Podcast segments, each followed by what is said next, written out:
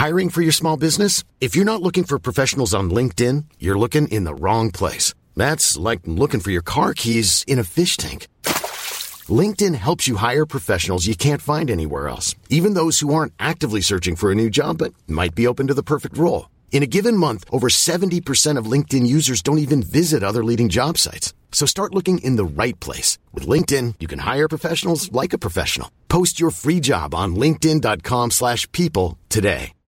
Millions of people have lost weight with personalized plans from Noom. Like Evan, who can't stand salads and still lost 50 pounds. Salads generally for most people are the easy button, right? For me, that wasn't an option. I never really was a salad guy. That's just not who I am. But Noom worked for me. Get your personalized plan today at Noom.com. Real Noom user compensated to provide their story. In four weeks, the typical Noom user can expect to lose one to two pounds per week. Individual results may vary. Hi, this is Billie Jean King. This is Marion Bartoli. I'm Mats Wilander. This is Mary Carillo. I'm Stan Wawrinka. I'm Lleyton Hewitt. This is Yannick Noah, and you're listening to the Tennis Podcast.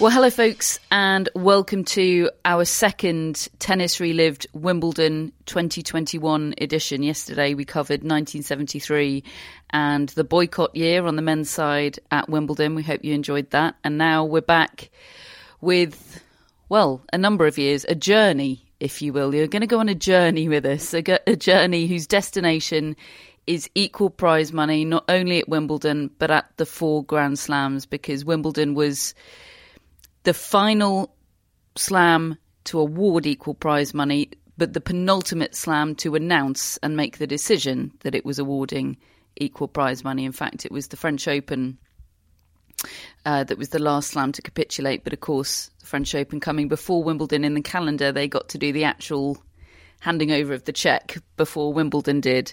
It's a very long journey. It's one for which we've spoken to some quite excellent people, including Billie Jean King.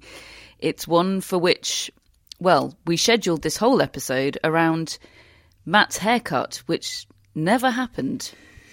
Matt Matt comes to us with 1970s hair, so somewhat appropriately. And we'll be staying with 1970s hair for at least two more weeks through Wimbledon. Uh, Even more 1970s. Mm, yeah. it, it, was it was going to be a slightly awkward haircut actually because I abandoned this hairdresser for another one and hadn't gone back to this one. But now the one I abandoned her for closed down, so I was going back to this one. Oh, you can't go back. But she's been contact traced and I'm having to stay away. You're having a nightmare, Matt. Mm. Can I introduce you to some Putney based barbers while you're here? Yeah, maybe. I'm a bit scared yeah. of Putney based barbers. Um, Matt is moving into Tennis Podcast Towers, uh, i.e., my flat, come Sunday, and that is when the daily Wimbledon tennis podcast will begin. Uh, for anybody screaming at your device, but there's been a draw. There must be predictions. You will get all of that in great detail come Sunday. So don't you worry. Today, though, David is about the past. Yes, mm. lovely. Uh, and, and I think, a particularly, I mean, it's a story we, we were always destined to tell. Um, the journey to equal prize money, but I think since um, since you got on sort of text message terms with Billie Jean King, this felt like the right time, and uh, and, and boy does she deliver in this show. Um, and it, and honestly, it is just who, who better to tell the story than the woman mm. more responsible than anybody else on the planet for it coming about. It's her story, really. We're just providing some accoutrement, if you will. Also providing accoutrement for this episode is Jeff Augustine, um, who's our guest editor for the show. We gave him a few options. We gave all of our guest editors a few options of what they'd like their show to focus on, and he selected uh, the journey to equal prize money. And um, he explained his decision by saying, I'm a gay black man and I've always been interested in the history of discrimination, especially in entertainment and sports because they can be a catalyst for social, political change or stymieing it. I believe that both in the larger political sphere and among fans and viewers, sports and entertainment has the power to change or reinforce explicit and implicit bias which is a brilliant explanation. And once again, uh, we've got a listener and a guest editor that's done us proud for this episode. So, Jeff, thank you for being with us on this journey. Um, a journey that it, it's difficult to say exactly where it begins, other than sort of the history of time. yes, it's a maddeningly long journey. Yes, yes. You know where it ends, but yeah, it, you know, it's sort of one of those it was ever thus situations. I suppose, in terms of significant background story that we need to tell to set the scene for the work of Billie Jean King and her fellow activists in bringing about equal prize money is Title IX, which is a bill uh, in the United States, now enshrined in United States law, which states that no person in the United States shall, on the basis of sex, be excluded from participation in, be denied the benefits of, or be subjected to discrimination under any education program or activity receiving federal financial assistance. And in the words of Billie Jean King, these are 37 words that changed everything. The bill was brought in in 1972, and that was follow, following on from a lot of campaigning. Uh, Billie Jean King spent a lot of time on, on Capitol Hill pushing for it because there was the Civil Rights Act of, of 1964 in the States, and that was written to end discrimination on the basis of sex, religion, race, colour, and national origin in the area of employment, but it didn't prohibit gender discrimination in public education and federally assisted programs. Um, so in 1971, before Title IX was passed by Richard Nixon, only 1% of college athletic budgets went to women's sports programs. And at high school level, male athletes outnumbered female athletes 12.5 to 1. So the law opened doors, removed barriers for girls and women, and while female athletes and their sports programs still have fewer teams, fewer scholarships, lower budgets than their male counterparts, since the introduction of Title IX, female participation at high school level has grown by 1,057% and by 614% at the college level. So, talk about cause and effect. Um, the impact, this is from Billie Jean King's website, the impact of Title IX stretches into professional sports as well. More opportunities have emerged for young women to turn their sport into their career, particularly in the WNBA uh, and collegiate and professional coaching opportunities have increased as well. And Title IX is still the only law in the US that grants women any kind of equality because the Equal Rights Amendment, which was being campaigned for prominently throughout the 70s, 60s, and 70s, was never signed into law. Um, I know Joe Biden has pledged to do so some 40 something years later, but it is the only element of US law that guarantees equality, gender equality, which is which is amazing. So that's kind of that's the backdrop to all of this and a really important backdrop because that was signed into law in 1972 and in 1973 it feels like everything's happening. Suddenly everything starts happening. I mean, the boycott was also happening, as we heard about yesterday. But, you know, aside from other rumblings, just on the gender equality front, you know, it feels like something is in motion. We will, we're going to hear Billie Jean describe in just a moment that the WTA was formed in June of that year, a week before Wimbledon. In August of that year, the US Open was staged and it offered equal prize money for the first time. It was the first Grand Slam to do so. Margaret Court was the champion. She beat Chris Evert and Evonne Goolagong back to back to clinch the winner's check of $25,000. Uh, John, John Newcombe won the men's title. He won the same amount of mo- money. And Margaret Court told Bud Collins after the win, I'm not a women's libber. I've never asked for equal prize money. You're welcome. uh, but you're getting it anyway. um, and then the battle of sex, the battle of the sexes, you know, Billie Jean King, Bobby Riggs took place just weeks later, just weeks following the US Open. And at that point, it must have felt like dominoes were set in motion, that it was inevitable that they would all continue to fall. But of course, spoiler alert, the last one didn't fall until 2007. So let's hear from Billie Jean King now for the first time. We'll be hearing from her plenty throughout this podcast, but here she is in her own words to describe that period, starting with the moment that she realised that women didn't receive equal prize money in her sport. Well, that happened in 1968, the first year of open tennis. And Rod Laver and I both won Wimbledon. Of course, he won the men's singles and he got a, a check for 2,000 pounds. And my check was for 750 pounds. So I went, oh no, we just got open tennis. We just finally have the pros, which I was very excited about. And then I realized, oh boy, we're in trouble already if I'm getting that. It was what, 37.5%, I think, of the prize money. So I, I was like, you know, I told I told Larry, my my former husband, I count, you know, I said this is not good, but he had already warned us the men were going to try to get rid of us. So it's like he was so right and I was so wrong because all these guys are my friends. You know, I played National Tennis League with Laver, Gonzalez, Rosewall, Stolle, Emerson, Gimeno, all these guys who I adore as friends. They still are the ones that are alive, and um, it was not a good time. Uh, and then, so as we started the, you know, 1970 with the original nine and the tour and all that, it never left us that we were not getting equal prize money. And we started talking about it in 68 immediately, at least I did. I walked up into the, I remember walking into, into the dressing room. We call it a locker room, but dressing room. And telling the women this is not good. There weren't there weren't very many people left because at the finals it gets very uh, empty up there. But it started really for me personally then, um, just starting to talk about it and how can we first of all hang in there and have tournaments and get paid and the ratio of prize money was terrible. To be honest, we thought we might be bye bye or just amateurs playing as a warm up. Um, it was really a scary time.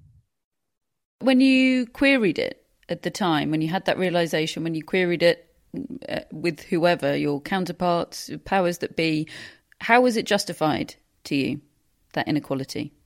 That we're worth less. We don't have the draws, but the same amount of people watch it, the finals and all that at Wimbledon. It's not like, and they, BBC was televising them. So uh, it's just, it's just a reflection and a microcosm of society that, you know, we make less money in whatever job that's why, you know, fighting for equal pay for equal work. And yes, we're so far behind. Let's just let's just say the men do better. Well, they've been in the market, they've been in the marketplace in a very different way than us. They always get the limelight. They always make sure they get the most there. But that's in society. You have to break these these thoughts and these platforms down. So we just started talking about it. And of course, then we're just hustling to have a tournament, let alone prize money. And then when we finally uh, started the tour in 71 then we started to seriously start talking about equal prize money. And i used to remember telling them we have to have equal prize money in the majors because it's so important. It, it's about the message. It's not just about the money. It's about sending a message. Since we're a global sport we have an opportunity to really help make the world a better place. And I just can't imagine people wouldn't want the same for their daughter as their son or whatever gender they may decide to be. I, I just never, I don't understand that. Of course, I grew up with a brother who played professional sports. My dad believed in me as much as my brother. I think that was very helpful. So, you know, just getting me in a frame of mind that we should not settle for less. And people should not, whether they're of color, it just doesn't matter. Don't settle for less. So uh, the campaign was on when I got that that 750 pound check, and Rod Laver got 2,000 pounds, at least for me personally. What would you say were the key points of progress along the way from there until when, for instance, Wimbledon finally agreed to it in 2007?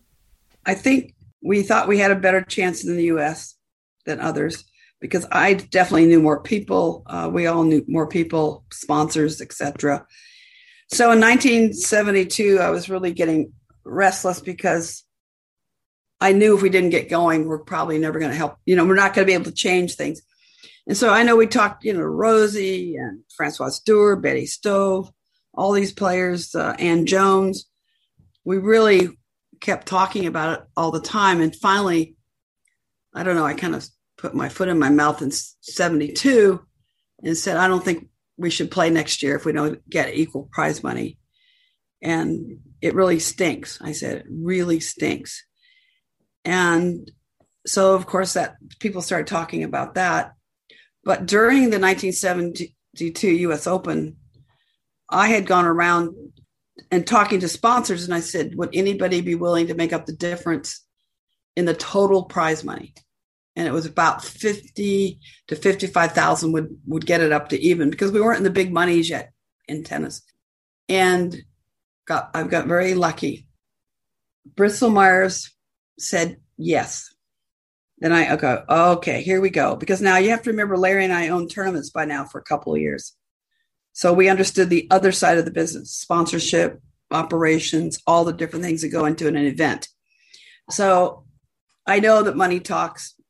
So I talked to Billy Talbert. We had a private meeting uh, right on the stadium court. There's a little hut that used to be there where the tournament referee would sit and he could watch the matches there.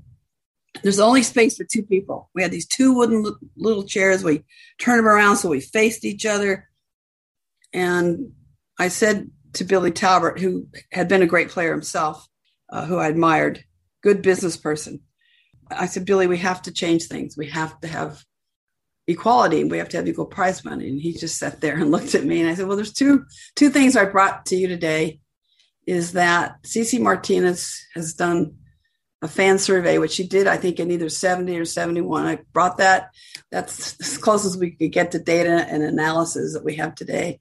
And it showed that actually the fans were much more positive about the women than we anticipated. And he saw that and he said, okay, that's nice. But I knew that wouldn't talk. And then I said, well, we also have a sponsor will the, make up the difference in the total prize money. I knew that would get him, and his head swiveled on that one. And he looked at me like, really? And I said, yes. He said, who? I said, Bristol Myers. He goes, Bristol Myers? Oh, okay. He said, okay, I'll think about it. So in July of 73, they did announce it, and it was announced by the Bristol Myers guy. Uh, I think he was VP of Bristol Myers Product Division, and his name was Joseph Kalnberger. And they used Ban deodorant as their product. They have many products because I, I had said the year before it stinks. So that's why they chose Ban deodorant. And uh, it was pretty thrilling. And then I tried to find in the minutes when they named the Billie Jean King National Tennis Center. I tried to find in the minutes when this happened, and and I was couldn't find it, but I just was very positive about the board of directors and all this in my speech. And guess what? There's no record of it. Like nobody can find any record of the board voting for this at all. I think Billy Talbert took it um, upon himself and just announced it in July of 73 because we got prize money in 73. Yet it took from there 30, 34 years for Wimbledon. David, you noticed it was a long haul. That that's sounds staggering. Well, we weren't going to let up, and because we had a WTA by now, that was huge. And through the years, we kept trying, and the Australian went back and forth, back and forth. Some years, the best women would go to Australia, but the best men wouldn't. So the years that the women were there, they would give equal prize money. And then when the best guys would go down there, they give us less than equal. So that went back and forth. But by, I think in 2001, it went to equal finally. Whoa. 2001 after just going back and forth. And then 2007 was the was the watershed. We got I said if we just get the 3, you know the fourth is going to fold. Come on, we have to do this. And so Wimbledon announced February 22nd uh, in 2007 that it would have equal prize money in, in 07. And Roland Garros followed them on March 16th, 2007, and came in because I knew they would if we could get Wimbledon or the other way, the French. That that was great because 07 was huge. And then Venus Williams, who had been out front for us the last few years, and tried to help. Uh, it was so perfect that she won Wimbledon in, in, in 07. I thought it was just perfecto. I thought how how appropriate. So uh, it all came good. But I'll tell you the reason it really happened was our executive directors, like Jerry Diamond back in 74, 75, pushing and pushing. But the one who made the biggest difference was Larry Scott. We'll be hearing from Larry Scott. David's uh, spoken to me, somebody that David knows from from back in the day. Um, I love that Billie Jean King remembers the exact dates uh, that the French Open and Wimbledon announced that they would have equal prize money. I, I like to imagine her throwing some sort of birthday style event on those dates. Yes, yeah, yeah. That that is something that I find extraordinary about her. Generally, is her her. We, we were talking about it with Richard Evans in the uh, the boycott story yesterday. That the recall, the detail, the but that this is what consumed her, really, wasn't it? This is what um, was her purpose in in life. I mean, and one one of many in terms of equality, and uh, and it still drives her today. Uh, I I love every bit of it.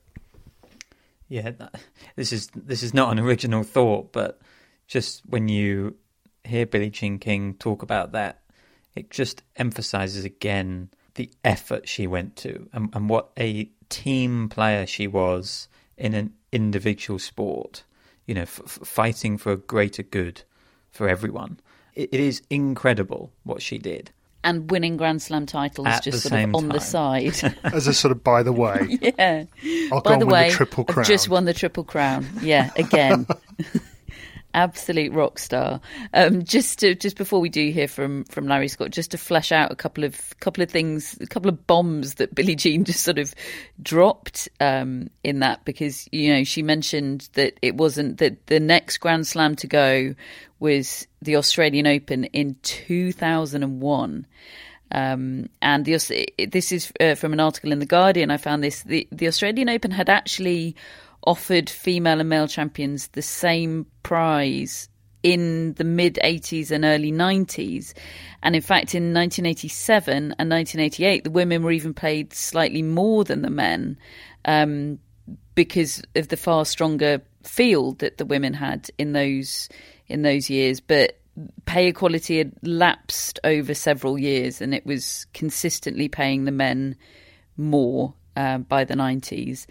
But finally, in 2001, the, the Australian Open became only the second tournament to commit to pay parity. And then again, you might think that other all the other slams would just follow suit like dominoes falling, but it, that just didn't happen. Um, and it was interesting, Billie Jean King saying there, you know, I knew we had to get three. I knew the only, you know, the the critical mass was three. You know, I would I would have thought that after one, the other it would be, you know, so exposing for the others to not offer it. But how naive would I have been? Um, so by 2001, you have two slams. And I just wanted to draw attention to an article that I that I found in the Sports Illustrated vault. Uh, I've got all Matt Roberts here uh, from July of that year. So this is uh, after that Australian Open that offered equal prize money for the first time. This is by Rick Reilly. It says, Did you hear what happened to Venus Williams after she won Wimbledon on Sunday? She was robbed. She had $52,923 ripped right out of her purse in broad daylight. Instead of getting, getting $705,109, which men's winner Goran Ivanisevic received on Monday, she earned about a new Lexus less. You talk about a grass ceiling. Not only that, but it also happened to Jennifer Capriati this year at the French Open. The dinosaurs who run that tournament gave her $29,306 less than the men's winner, Gustavo Kuerten. Leave it to tennis to jack the only group of players anybody wants to see. You don't believe me? Let's compare, shall we? This, I should warn you, David, the following paragraphs do not reflect well on the movement. Not for the first time, the movement under fire on the tennis podcast. Yeah, or maybe, well, actually, maybe the following pa- paragraphs highlight the need for the movement at the time. But anyway, He says, in the women's top 10, you have the riveting Slam sisters, Venus and Serena's, the tempestuous Martina Hingis, the sports story of the year in Capriati, the tragic Monica Seles, and the big Tedette Bear. I don't know what one of those is, but anyway, the big Tedette Bear, Lindsay Davenport. Not to mention at number 11, the world's leading cause of whiplash, Anna Kournikova. In the men's top 10, you have nine guys you couldn't pick out of a pinto full of Domino's delivery men, plus Andre Agassi. Combined, most most of the top 10 men have the Q rating of a lamp. Seriously, is Evgeny Kafelnikov a tennis player or something you cure with penicillin?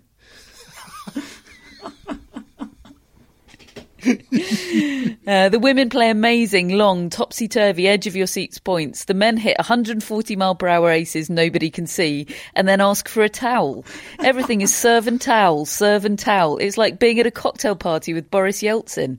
In a third round Wimbledon match, Ivan Ivanisevic had 41 aces against Andy Roddick, who had 20. It's unclear how the rest of the points were won because the official statistician fell asleep. If men's tennis is to be saved, somebody had better start decompressing these guys' balls. Then something has to be done about the equipment.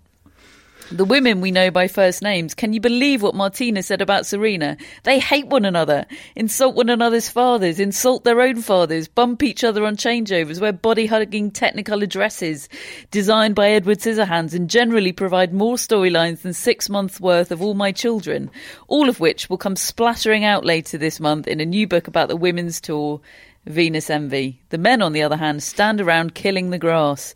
Except for Agassi, they all look like the slackers you have to shoo away from the door of your Starbucks. They're so dull they make tennis writers bang their heads against their laptops. From what we know, there are no books coming out about the men. They are lucky to make the white pages. he goes on to say uh, that the French Open women's final on NBC drew almost twice as many viewers as, as the men the Capriati's uh, Wimbledon quarter-final match last week pulled in 25% more viewers than Pete Sampras's fourth round of the day before. At that time, the 10 most searched for athletes on Lycos, I assume a forerunner to uh, Google, we're in a pre Google time here. The top 10 most searched for athletes during one week leading up to Wimbledon. Four were women's tennis stars Kournikova, Hingis, Dokic, and Serena. None were male tennis stars. Um, and it also cites the quote from John McEnroe, who said, Men may eventually have to sue for equal pay. So, you know, we are going to hear defences of unequal pay along the lines of market forces. And I didn't hear many of those people circa this article making the same case in the other direction. Let's put it that way. Um, yeah, so that I thought I thought that just painted a lovely scene of where we were in 2001 desperately David pushing the movement. He's a brilliant writer, Rick Reilly. Uh, that that I hadn't read that one. That was fantastic. I'm immediately going back to read all of his other articles. yeah, no, he's very well known in uh, in America, particularly. Oh, that's sensational. Yeah, I discovered him this morning, and I will be doing a deep dive later on. Normally, being a little extra might be a bit much, but not when it comes to healthcare. That's why United Healthcare's Health Protector Guard fixed indemnity insurance plans, underwritten by Golden Rule Insurance Company, supplement your primary plan so you manage out of pocket costs. Learn more at uh1.com. Ryan Reynolds here from Mint Mobile. With the price of just about everything going up during inflation, we thought we'd bring our prices down.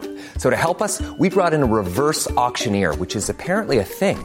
Mint Mobile unlimited premium wireless. Ready to get 30, 30, bit to get 30, bit to get 20, 20, 20, bit to get 20, 20, bit to get 15, 15, 15, 15 just 15 bucks a month. So, Give it a try at mintmobile.com/switch. slash $45 up front for 3 months plus taxes and fees. Promo for new customers for limited time. Unlimited more than 40 gigabytes per month slows. Full terms at mintmobile.com. Hello tennis podcast listeners. David here. Now, you might know that I love a bit of cooking, and I think I'm quite good at it. But if I'm honest, even I get fed up trying to work out what to do every night. That's where Home Chef comes in. Being able to put together a delicious meal without the long prep and the cook times, well, that's pretty cool. Home Chef provides fresh ingredients and chef designed recipes conveniently delivered to your doorstep to simplify your cooking experience. They have over 30 options a week and serve a variety of dietary needs, so you don't have to worry about what to make ahead of time. Not only is it convenient, but it's economical too. Home Chef customers save an average of $86 per month on groceries. Now, for a limited time, Home Chef is offering Tennis Podcast listeners 18 free meals plus free dessert for life, and of course, free shipping on your very first box. Go to homechef.com slash tennis.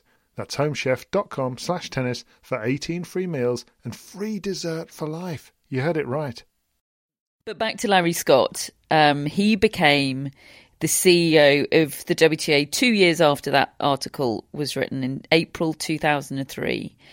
And as Billie Jean King hinted at, uh, as we heard before, at that point there's a shift and momentum begins to grow. Now, David, you knew Larry Scott at the time. Um, he joined the WTA from the ATP, which is where you were working at the time. Who was he? What was your experience of him? Why did his joining the, the WTA cause a shift? Well, he was at the ATP when I joined in 1998, and he was the chief operating officer so effectively number two behind the CEO, who was Mark Miles. Now, it was a very male environment, as you wouldn't be surprised to hear, the Association of Tennis Professionals, and it was a male only organisation of which I was a part. And and I'm I, I always got on well with Larry. I liked Larry. He was a really good operator, I thought. But I found it very interesting when he joined the Women's Tennis Association as their CEO, as their top person I think partly because I, I, I mean, I, I could understand the move. He was moving from a number two role to a number one role. But then when the quest for prize money became more into focus, I, I remember trying to think to myself, I don't remember Larry ever talking about equal prize money being important. Now, and that's kind of the first question I asked him when I spoke to him in the interview. Um, is where was it on your radar at that at that point? And and he had, he admitted he said, look, that was not a priority for us. We were focused on ourselves, um, but I did have a good relationship. I was family friends. My wife was friends as well with the former WTA CEO Anne Worcester, who's now running uh, the the Universal Tennis Rankings. You know, significant figure in the sport, and she was CEO of the WTA for, for four years. So he he said he felt that he understood the arguments and the reasons for them a lot more, maybe, than some of the other people at the ATP at that time. But then when he went to the WTA, he said, even though I went there and that was part of the, the kind of interviewing process of getting the job to talk about the importance of trying to uh, achieve equal prize money, he said it wasn't number one. Number, he said it was number two. Number one was about improving their own offering, their own product, their own economic viability and trying to improve what they'd got. And he said, I kind of uh, I kind of kept emotion out of it early on, in particular, and and I sort of said to the players, first of all, I need your buy-in. I can't do this on my on my own because I'm just going to be looked at as a hired gun, a, a, a suit. Um, so I need you to be to be able to get in there and make it clear to everybody how important this is to you. But he said, first of all, I felt like I needed to improve the the economic status of the tour itself and show uh, whether you like it or not, show the market forces argument that Rick Reilly is mentioning there. That he that it needed to be that needed to be removed from the equation almost as a as a way to criticize women's tennis and and I mean, look, he was really good at that stuff. I remember at the ATP, he he brought in some really good deals, and when he was at the WTA, he signed a huge deal with Sony Ericsson for about eighty million. Um, he got good TV deals in, and so they they were an incredibly strong product, if you like. Um, but he said as it went along, he sort of started to realise that actually equal prize money was was about something more and uh, and I found.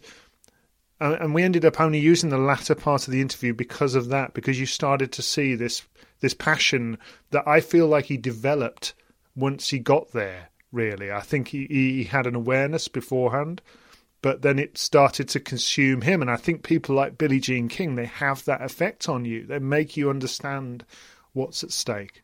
Mm.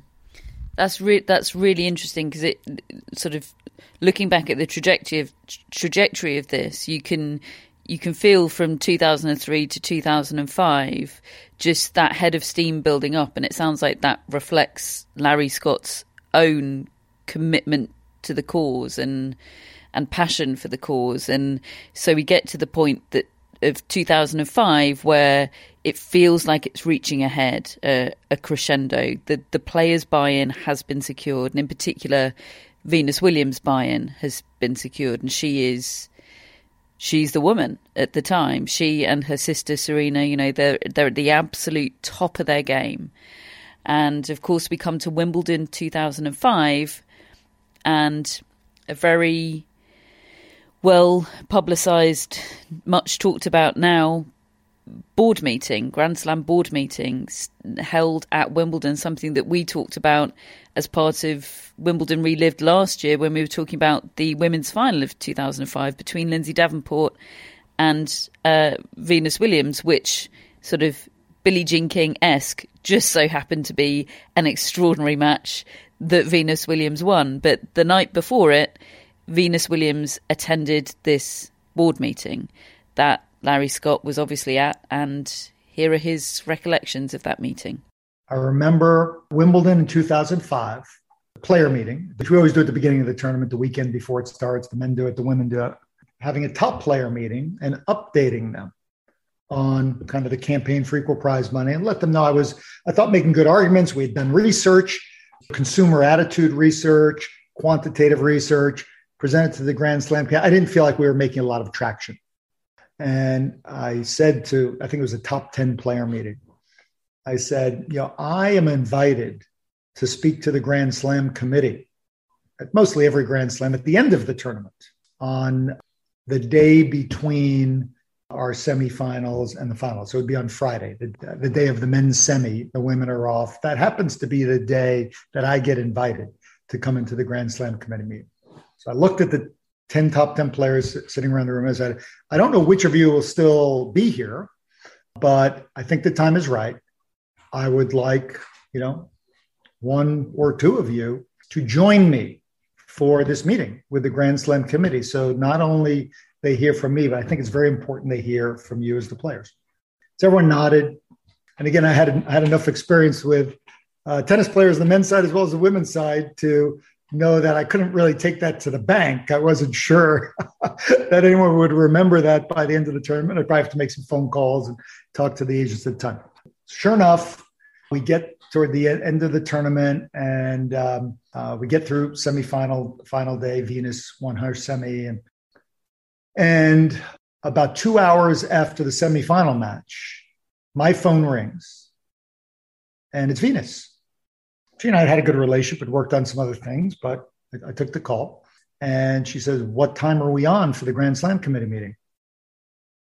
I had not had one word with her, her agent, or anyone else since that top 10 player meeting the weekend before the tournament started. So this tells you a lot about Venus Williams. That often is not appreciated or understood. She did not forget this mattered to her, and she initiated the contact with me. Said, awesome. Um, I'm on the next morning, 9 a.m. Let's meet, you know, 8:45 on the lawn, and uh, you know, have have a chat and go in. And I said, Venus, I'll I'll make some introductory remarks, and then I'm gonna, you know, turn it over to you. I think it would be great to hear from you. So the next morning, we go in, and I I, I let Tim Phillips, who was the chair at the time, you know, know I'd like to bring Venus uh, with me, and he was delighted. Fine. I think there was a little trepidation probably I don't think a player had ever come into a Grand Slam committee meeting before. So Venus and I walked down, you know, the uh, All England offices and go into the room, and there were um, about 12 representatives of Grand Slams. It was the chair, some vice chair from each of the Grand Slam, the chief executive, all sitting, sitting around the table. And I started talking about how I thought Tom was right, you know, made the economic arguments, the research we had done, and all that, why I thought it was the morally right thing to do um, for uh, Roland Garros and Wimbledon to join uh, the Australian Open, US Open. And then I turned it over to Venus. And to my surprise, I didn't know exactly what she would say. She started by saying, you know, thanks for having me here. Um, can I ask you all to just close your eyes for a moment? Which, you know, stunned me, everyone else. So everyone, you know, closes their eyes and listen. And she gave this, you know, beautiful, impassioned talk about, you know, imagine yourself a little girl growing up, dreaming one day of being a pro tennis player and hoping you'd have the same opportunity the little boy would have. And then you grow up and you realize you don't have it. And I won't uh, repeat, you know, the whole, whole speech, but it was at a very emotional level. And it was clear that she felt deeply about this and that it had an impact on her and she was worried about future generations. Everyone opened their eyes had a discussion they were polite and uh, and that was it. It was stunning. And uh, and, then, and then we left. So uh, that's that's what happened in 2005 amazing. Amazing. And i just wanted to mention um, a woman called jane brown grimes because she was the only other woman in that Grand Slam board meeting that day, besides Venus Williams. Uh, she was a non voting member um, uh, of the board as she was the USTA's first vice president. She went on to be uh, president of the USTA for a couple of years. Um, and she is now 80 years of age and is currently working on her PhD thesis with Cambridge University. And the thesis examines women's tennis from the start of the Open era in 1968 up until Wimbledon in 2007, and a and a big prong of that is equal prize money and Billie Jean King and all the rest of it. So, yeah, just wanted to give her a mention because she sounds pretty cool. um, so that happens. Wimbledon 2005. Venus Williams wins the title, and you think, sure, okay, this thing's happening now, right? but Wimbledon didn't budge. Um, and they didn't budge in spite of the fact that the prize money difference at this stage is pretty much nominal. Um, in 2006, uh, the the final year um, that prize money was unequal for the for the winners at Wimbledon, there was a thirty thousand pound difference. It was six hundred and twenty five thousand versus six hundred and fifty five thousand. That's four point five percent. So it's a matter of principle at this point. You know, it's interesting. You know, Billie Jean King in the first clip we heard from her saying it's not about the money; it's about the message it sends. Well, at this point, they are, whether they acknowledged it or not, they're specifically doing it in order to send the message. It is absolutely not to do with money. Everybody's agreed on that, except that the powers that be are saying the message we want to send is that you're not equal, which I find really extraordinary. And, and you know the excuse they gave at the time, because I, I looked back on this because of of the fact that all of this had happened and it still hadn't been equalled. They tried to say that they they wanted to be fair to the fact that because men played best of five, they couldn't play doubles as easily and and be able to earn money from that, and that actually women were taking away more money from the tournament because they were able to play both events. That was the kind of reasoning they were giving. I mean. I, I remember that was when I was at my most furious about all this because of the nominal nature of it if you've got a really strong conviction and a reason for it, that's one thing. I still don't agree with it, but at least you're making a position that I can understand where you're coming from. This, as you say, this was just digging the heels in and not being prepared to to be to do the right thing, and and I I couldn't have it anymore myself. Yeah, well, nor could anybody because because Wimbledon aren't budging, so I whether there was a, a conversation, a sort of you know Power Rangers type. Right, let's get let's let's get dirty with this. But tactics start to get more aggressive um, in in the two years that follow, um, And here are both Larry Scott and Billie Jean King in uh, in a David Law created mashup. You're welcome um, to tell us exactly what tactics they started to use from that point onwards.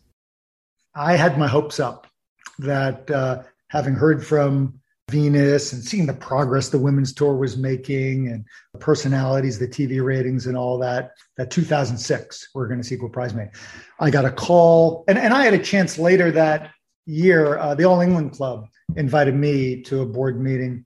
They had had to talk to them about it again, and I thought the table was set. But they were going to announce in February that 2006 championships was going to be equal prize. I thought they'd get there before Roland Garros did for a variety of reasons. Uh, but in February 2006, I got a call from Tim to say, I know you'll be disappointed in this, but we just don't feel that, uh, you know, the time's right and we're going to increase it a little bit, but that's it. But in the interest of time, that really kind of shook me a little bit. I went to the players after that and I said, you know, we've been trying to do this in a very collegiate, cordial, respectful way behind the scenes. I'd been very um, guarded in any public comments, didn't want to shame anyone all that. And that's, you know, you commented on one of my comments in 2006. That's when I advocated we change our posture and go more front foot. Larry Scott knew he was going to get the politicians, the businesses, public opinion. He absolutely just went crazy with that. So I remember in April 19th to 2006, he and I did a media conference via phone from Beverly Hills, California, raising the equal prize money issue and challenging the French and Wimbledon to join the U.S. and Australian Open and providing equal prize money for both the men's and women's draw in singles and in doubles. And that's the beginning, really, of Larry just punching and pulling. And I started making some of the comments, saying publicly how I felt, that I thought they were on the wrong side of history. That same year, 2006, Venus Williams penned an op ed in the Times of London, which was pretty scathing toward Wimbledon. We started lobbying some members of parliament, which led to Tony Blair on the floor of, uh, of parliament in June of 2006, basically saying Wimbledon was on the wrong side of history and he'd like to see equal prize money, which shocked the people at the All England Club. And all of that, I had no idea he was going to say that. We've been dealing with Tessa Jowell and some other uh, labor and other um, uh, secretaries.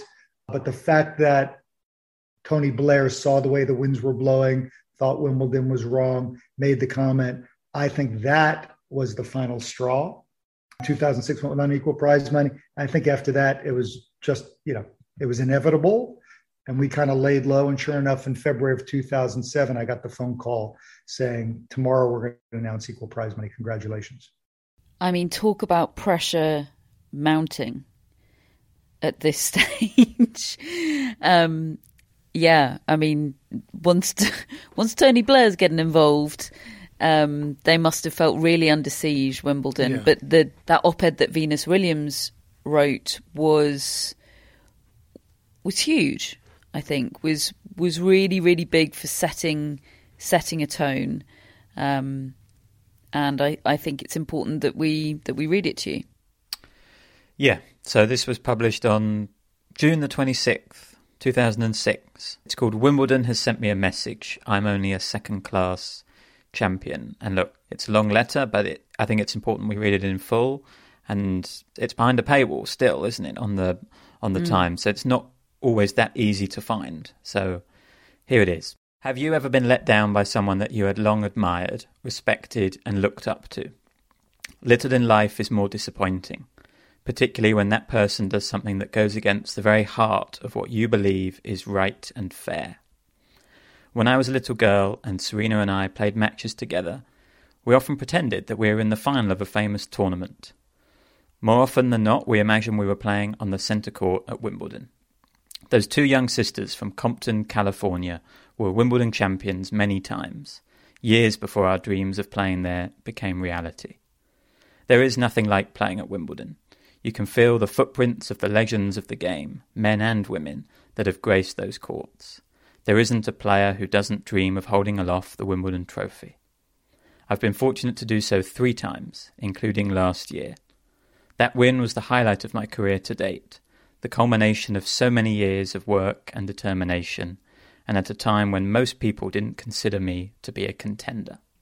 So the decision of the All England Lawn Tennis Club yet again to treat women as lesser players than men, undeserving of the same amount of prize money, has a particular sting. I'm disappointed not for myself, but for all of my fellow women players who have struggled so hard to get here, and who, just like the men, give their all on the courts of SW19. I'm disappointed for the great legends of the game, such as Billie Jean King, Martina Navratilova, and Chris Evert, who have never stopped fighting for equality. I'm disappointed that the home of tennis is sending a message to women across the world that we are inferior. With power and status comes responsibility. Well, Wimbledon has power and status. The time has come for it to do the right thing by paying men and women the same sums of prize money. The total prize pot for the men's event is £5,197,440. For the women, it is £4,446,490. The winner of the ladies' singles receives £30,000 less than the men's winner. The runner up, £15,000 less, and so on down to the first round losers. How can it be that Wimbledon finds itself on the wrong side of history? How can the words Wimbledon and inequality be allowed to coexist? I've spent my life overcoming challenges and those who said certain things couldn't be achieved for this reason or that reason. My parents taught me that dreams can come true if you put in the effort. Maybe that's why I feel so strongly that Wimbledon's stance devalues the principle of meritocracy and diminishes the years of hard work that women on the tour have put into becoming professional tennis players. I believe that athletes, especially female athletes in the world's leading sport for women, should serve as, as role models. The message I like to convey to women and girls across the globe is that there is no glass ceiling. My fear is that Wimbledon is loudly and clearly sending the opposite message. 128 men and 128 women compete in the singles main draw at Wimbledon. The All England Club is saying that the accomplishments of the 128 women are worth less than those of the 128 men. It diminishes the stature and credibility of such a great event in the eyes of all women. The funny thing is that Wimbledon treats men and women the same in so many other respects. Winners receive the same trophy and honorary membership, and as you enter centre court, the two photographs of last year's men's and women's champions are hung side by side, proudly and equally. So why does Wimbledon choose to place a lesser value on my championship trophy than that of the 2005 men's winner Roger Federer? The All England Club is familiar with my views on the subject. At Wimbledon last year, the day before the final, I presented my views to it and its French Open counterparts. Both clearly gave their response. They are firmly in the inequality for women camp. Wimbledon has argued that women's tennis is worth less for a variety of reasons. It says, for example, that because men play a best of five sets game, they work harder for their prize money. This argument just doesn't make sense. First of all, women players would be happy to play five set matches in Grand Slam tournaments. Tim Phillips, the chairman of the All England Club, knows this and even acknowledged that women players are physically capable of this. Secondly, tennis is unique in the world of professional sports. No other sport has men and women competing for a Grand Slam championship on the same stage at the same time. So, in the eyes of the general public, the men's and women's games have the same value. Third, athletes are also entertainers. We enjoy huge and equal celebrity and are paid for the value we deliver to broadcasters and spectators, not the amount of time we spend on the stage. And, for the record, the ladies' final at Wimbledon in 2005 lasted 45 minutes longer than the men's. No extra charge. Let's not forget that the US Open for 33 years and the Australian Open already award equal prize money. No male player has complained. Why would they? Wimbledon has justified treating women as second class because we do more for the tournament. The argument goes that the top women, who are more likely to play doubles matches than their male peers, earn more than the top men if you count singles, doubles, and mixed doubles prize money. So the more we support the tournament, the more unequally we should be treated. But doubles and mixed doubles are separate events from the singles competition. Is Wimbledon suggesting that if the top women withdrew from the doubles events, that we would deserve equal prize money in singles? And how then does the All England Club explain why the pot of women's doubles prize money is nearly £130,000 smaller than the men's doubles prize money? Equality is too important a principle to give up on for the sake of less than 2% of the profit that the All England Club will make at this year's tournament. Profit that men and women will contribute to equally through sold out sessions, TV ratings, or attraction to sponsors. Of course, one can never distinguish the exact value brought by each sex in a combined men's and women's championship, so any attempt to place a lesser value on the women's contribution is an exercise in pure subjectivity. Let's put it another way. The difference between men's and women's prize money in 2005 was £456,000, less than was spent on ice cream and strawberries in the first week. So the refusal of the All England Club, which declared a profit of £25 million from last year's tournament, to pay equal prize money can't be about cash. It can only be trying to make a social and political point, one that is out of step with modern society. I intend to do everything I can until Billie Jean's original dream of equality is made real. It's a shame that the name of the greatest tournament in tennis, an event that should be a positive symbol for the sport, is tarnished. Yeah, it's so good. it's really, really great. well read.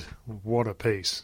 Mm. I mean, uh, and that that was published on the first day of Wimbledon in 2006. I remember it vividly, and I, I, I still can't quite believe that they just didn't do something on the spot almost to, about it. Yeah. I, I can't either. You, well, you presumably would have had to. I mean, you were you were covering Wimbledon for Five Live by this point, David. Yeah, yeah. And was it was it the story? Was was every Yeah. was every other player being asked about it in press conferences? Oh, for sure. Yeah, it was a huge story. It just every possible defense of it, Mm. she just destroys in that piece. She sort of anticipates them or has heard them, and she's got the answer for them. It's um, it was indefensible really by that stage, and and well, they knew it because we didn't go another one. But I mean, it's it's still jarring to hear that and and realize that that's what was happening on the first day of Wimbledon.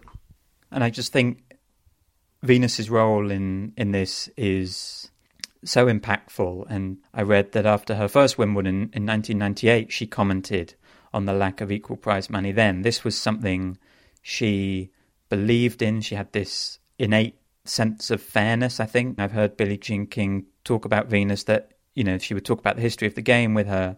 And Venus might not respond straight away, but she would always go away, process it, and come back with questions or comments on it. And I think that really feeds into that story Larry Scott was talking about how he gave the call. 10 days later, Venus herself sort of takes it upon herself to hear that call and stand up and do something about it. And yeah, it can't be overlooked what she did, what role she had in those in those years to sort of get this across the line. Mm.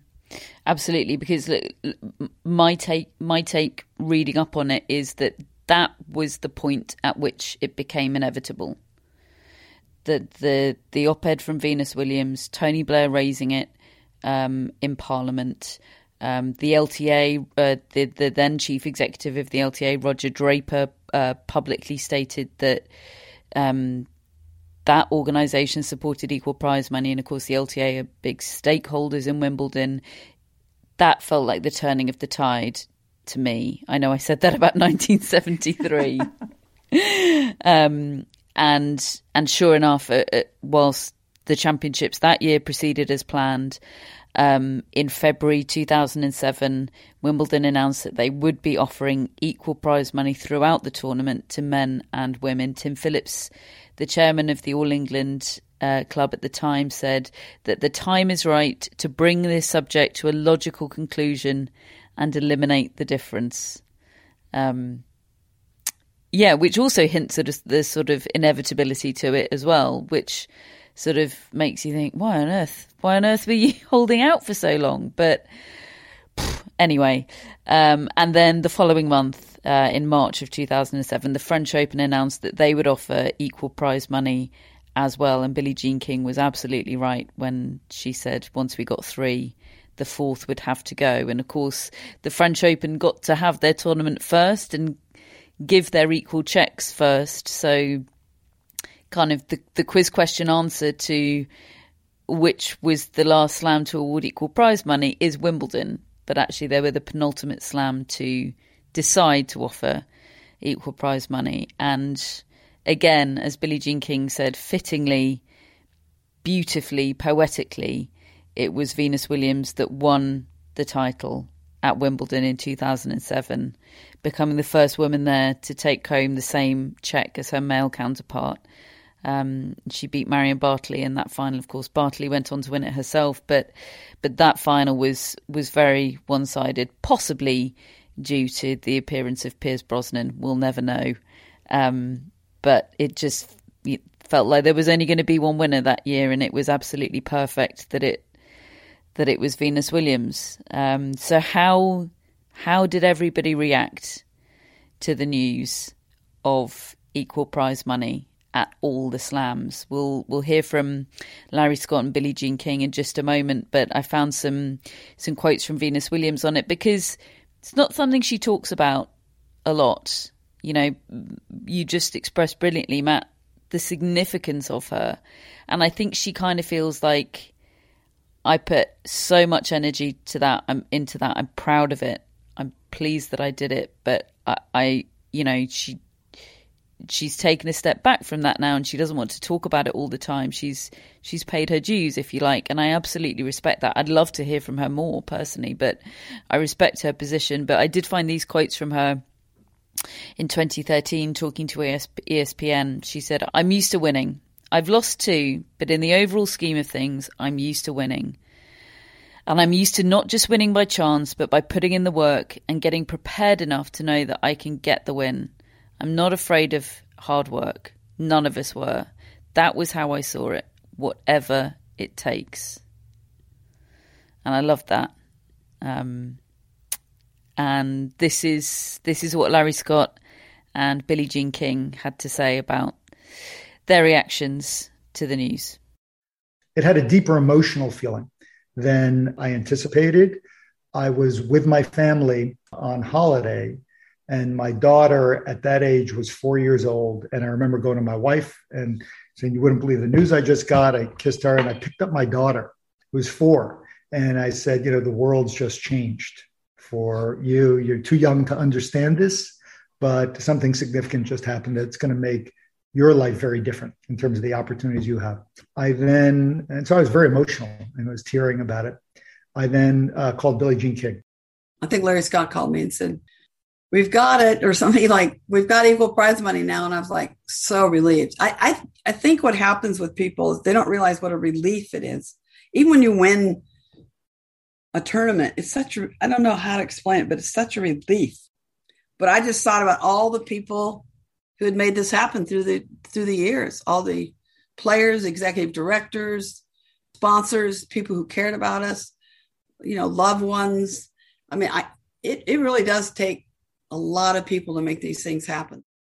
And my second call was to Venus she was like, Yeah. I mean, I couldn't see her. We didn't have Zoom those days, but she was like two fists in the air. Uh, yeah, this is unbelievable. And, uh, you know, thank you. She was very appreciative, but also I think she felt having poured so much of herself into it and made the commitment she had, I think she felt like she had um, done something, been part of something that was going to make a contribution well beyond women's tennis. She's got a very worldly view in that regard. And she felt like she was doing something not just for her, but future generations of girls. Gosh, that's really emotional.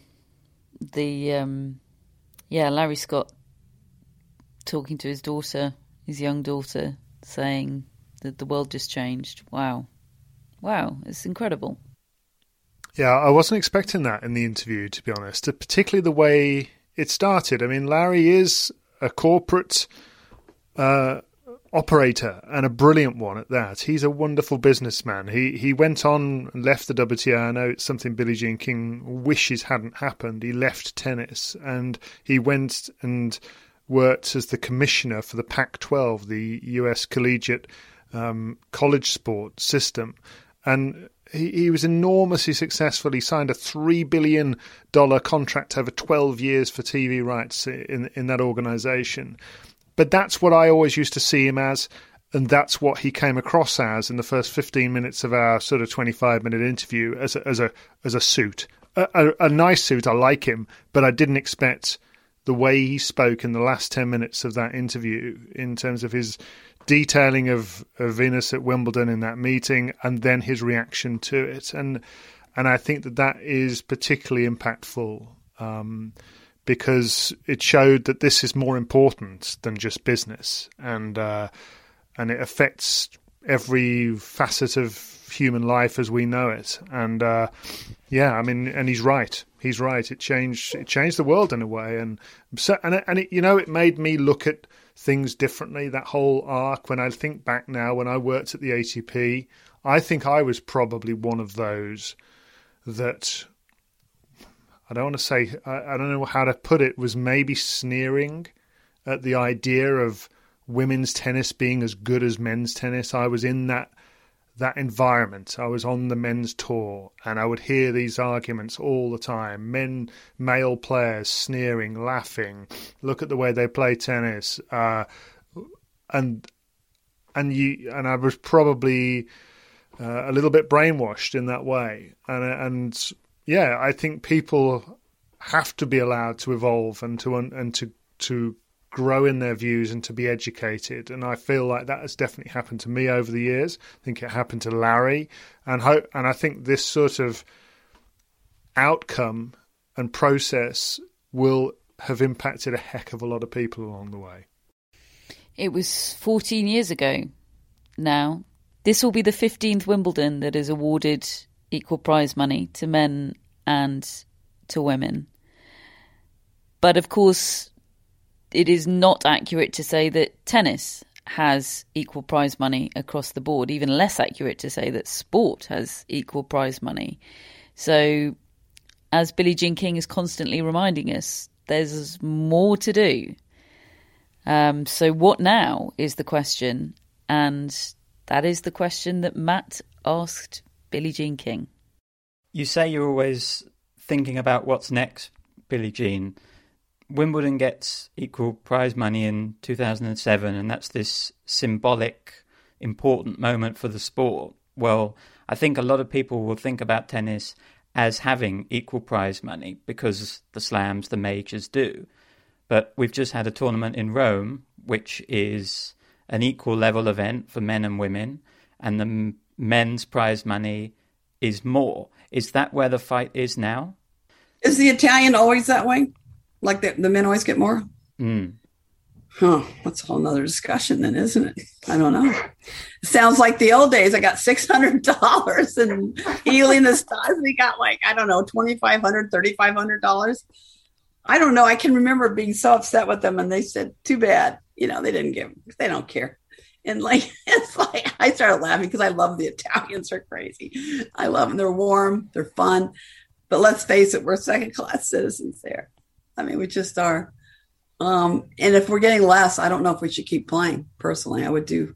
I don't know what I would do. I'd, ha- I'd, I'd first of all, I have to know all the people involved, uh, where we have an opportunity behind the scenes to get stuff done. I'm very big on doing everything you can beyond, behind the scenes first. And I mean, absolutely put a lot of time in on that.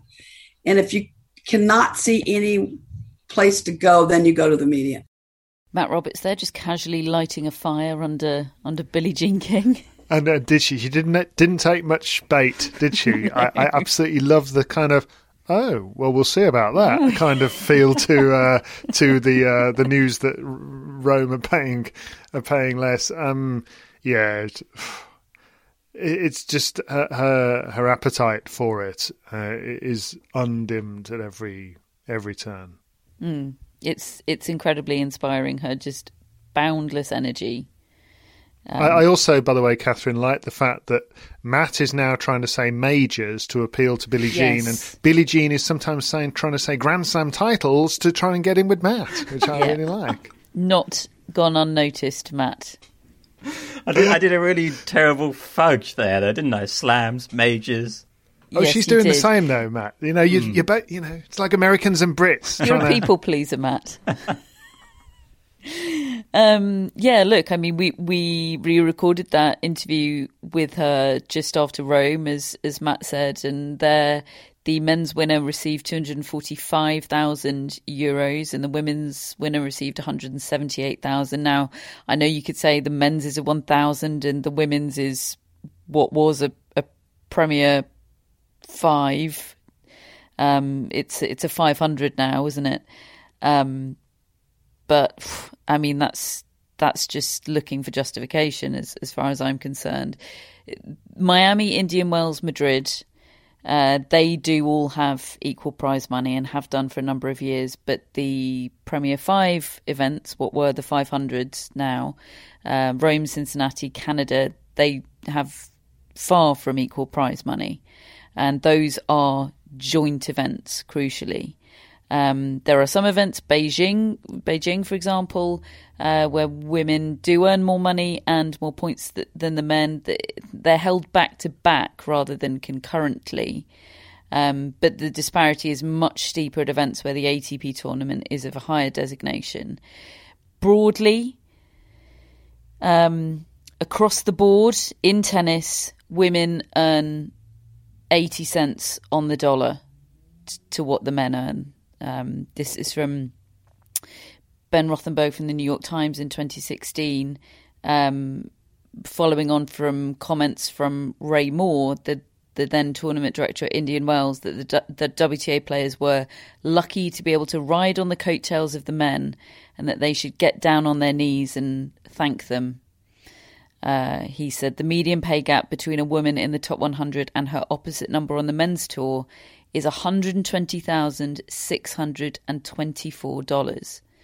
Um, the ITF calculated that more men can make a living from professional tennis than women.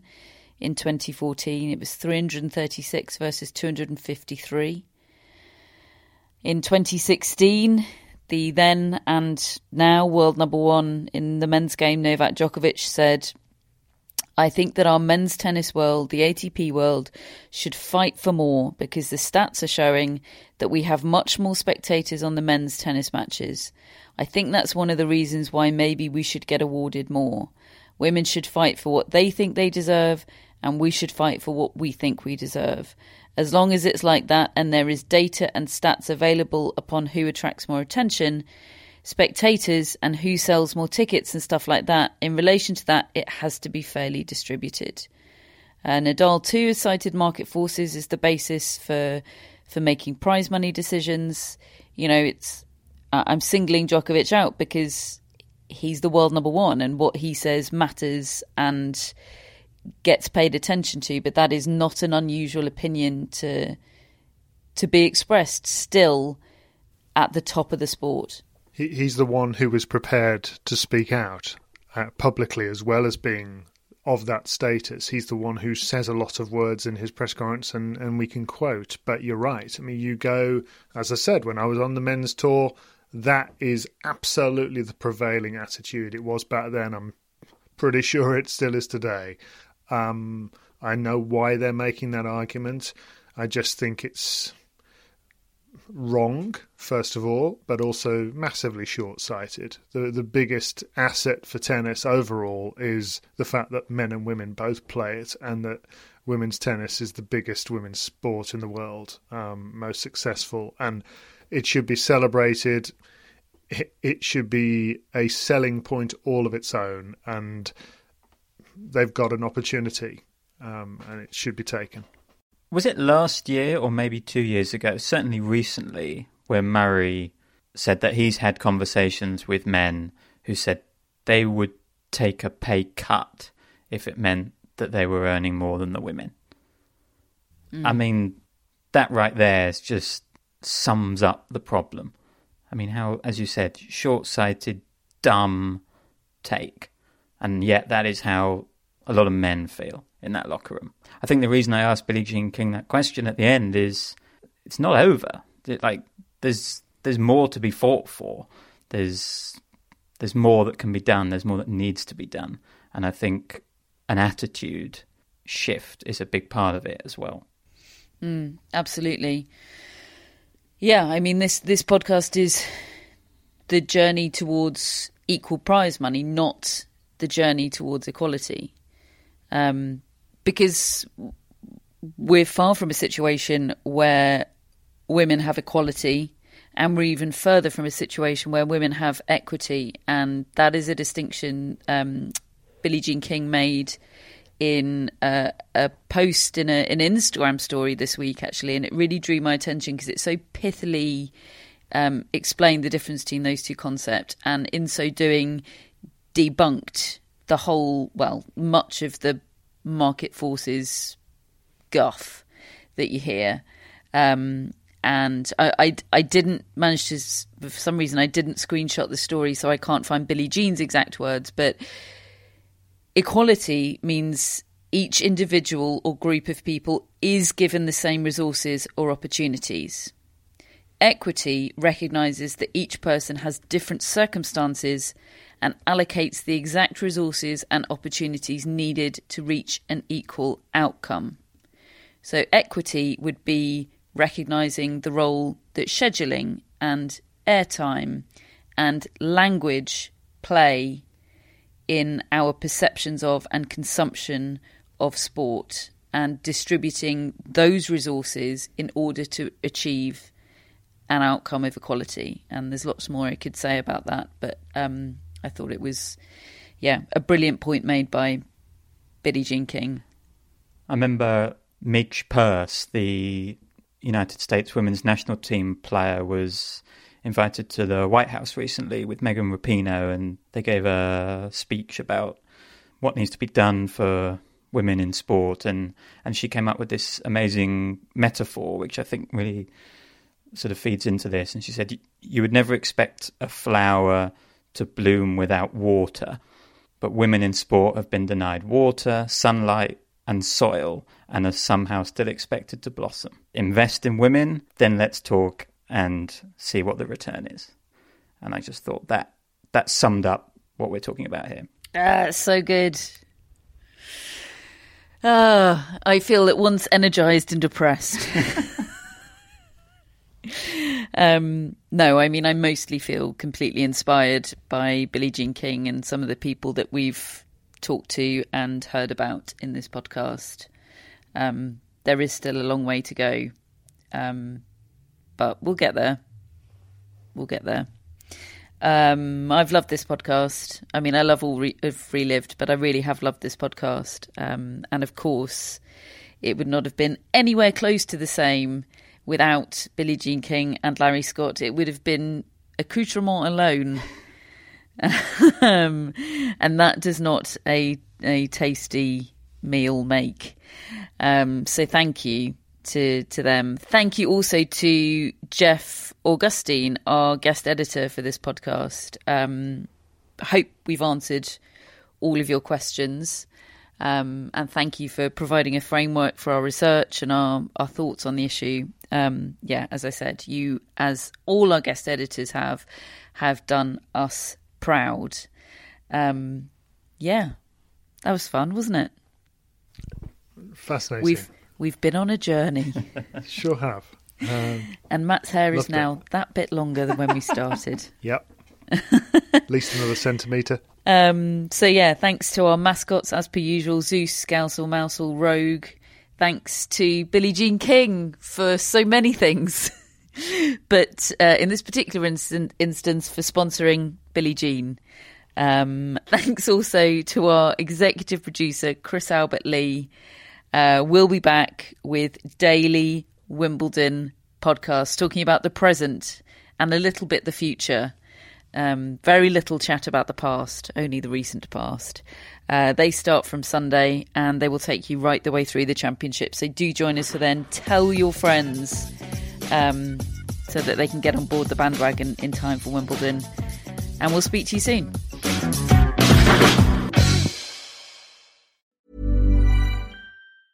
Planning for your next trip?